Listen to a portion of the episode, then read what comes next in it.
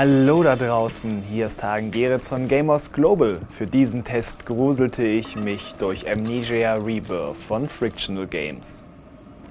Amnesia, The Dark Descent, trat vor zehn Jahren eine neue Welle an Horrorspielen los, in denen bei Gegnern nur weglaufen und sich verstecken hilft. Nun kehrt der Entwickler Frictional Games mit Amnesia Rebirth zur Serie zurück.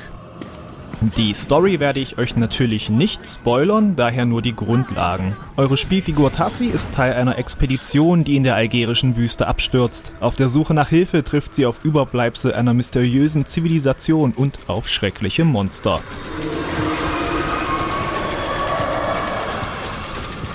Wie sich das für ein Amnesia gehört, hat eure Spielfigur zum Teil ihr Gedächtnis verloren. Das sorgt für ein spannendes Mysterium zu Beginn. Tassi hat nämlich bald das Gefühl, dass sie den Weg fort von der Absturzstelle schon einmal gelaufen ist. Doch wo sind ihr Mann und die anderen Expeditionsmitglieder? Und wie kam sie zurück ins Flugzeug? Statt Antworten zu liefern, werfen Tassis Erinnerungsfetzen zu Beginn immer nur neue Fragen auf. Die Geschichte hat Bezüge zum Erstling, doch ihr braucht den nicht gespielt haben, um den Plot zu verstehen.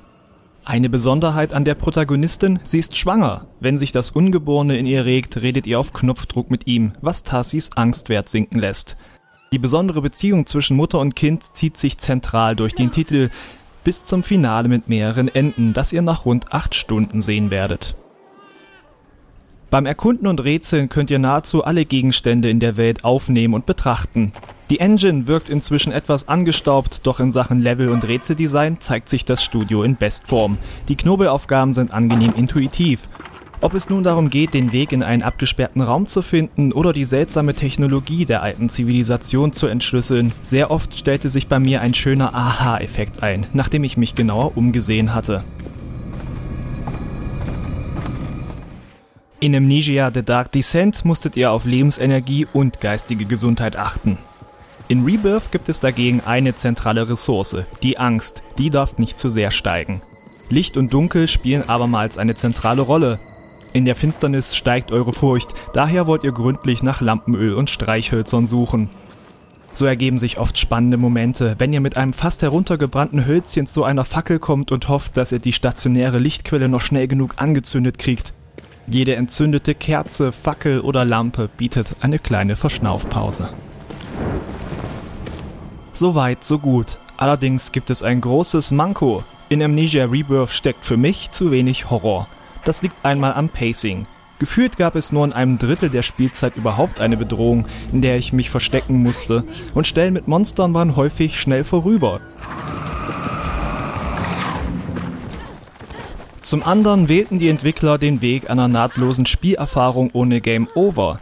Ohne zu sehr ins Detail zu gehen, führte das in der Praxis dazu, dass Tassi nicht stirbt, wenn sie erwischt wird. Stattdessen wacht sie nach einer kurzen Sequenz an einer anderen Stelle der Karte auf.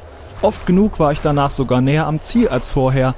Teils war danach das Monster in einer anderen Ecke der Karte und ich kam ohne Probleme weiter. Die Story vermittelt zwar, dass es für Tassis Zustand schlecht ist, entdeckt zu werden, doch auf mechanischer Ebene hatte es eben keine richtigen Konsequenzen. Und da verloren die Begegnung trotz des wirklich gruseligen Sounddesigns viel von ihrem Schrecken.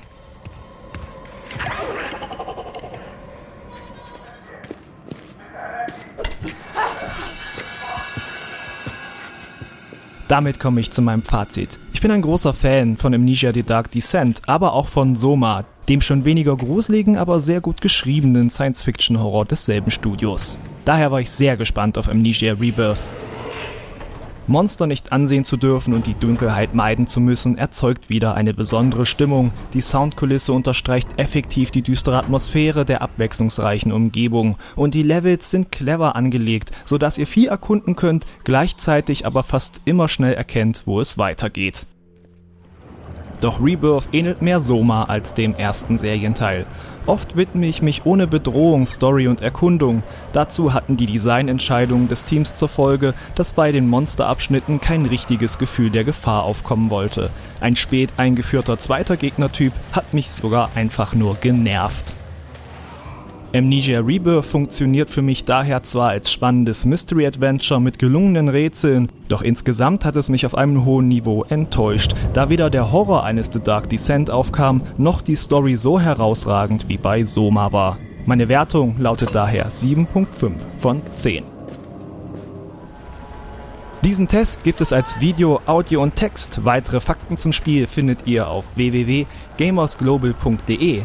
Wenn ihr uns auf YouTube zuschaut und dieses Video hat euch gefallen, lasst uns doch gern einen Daumen nach oben da, abonniert den Kanal und drückt die Glocke. Danke sehr.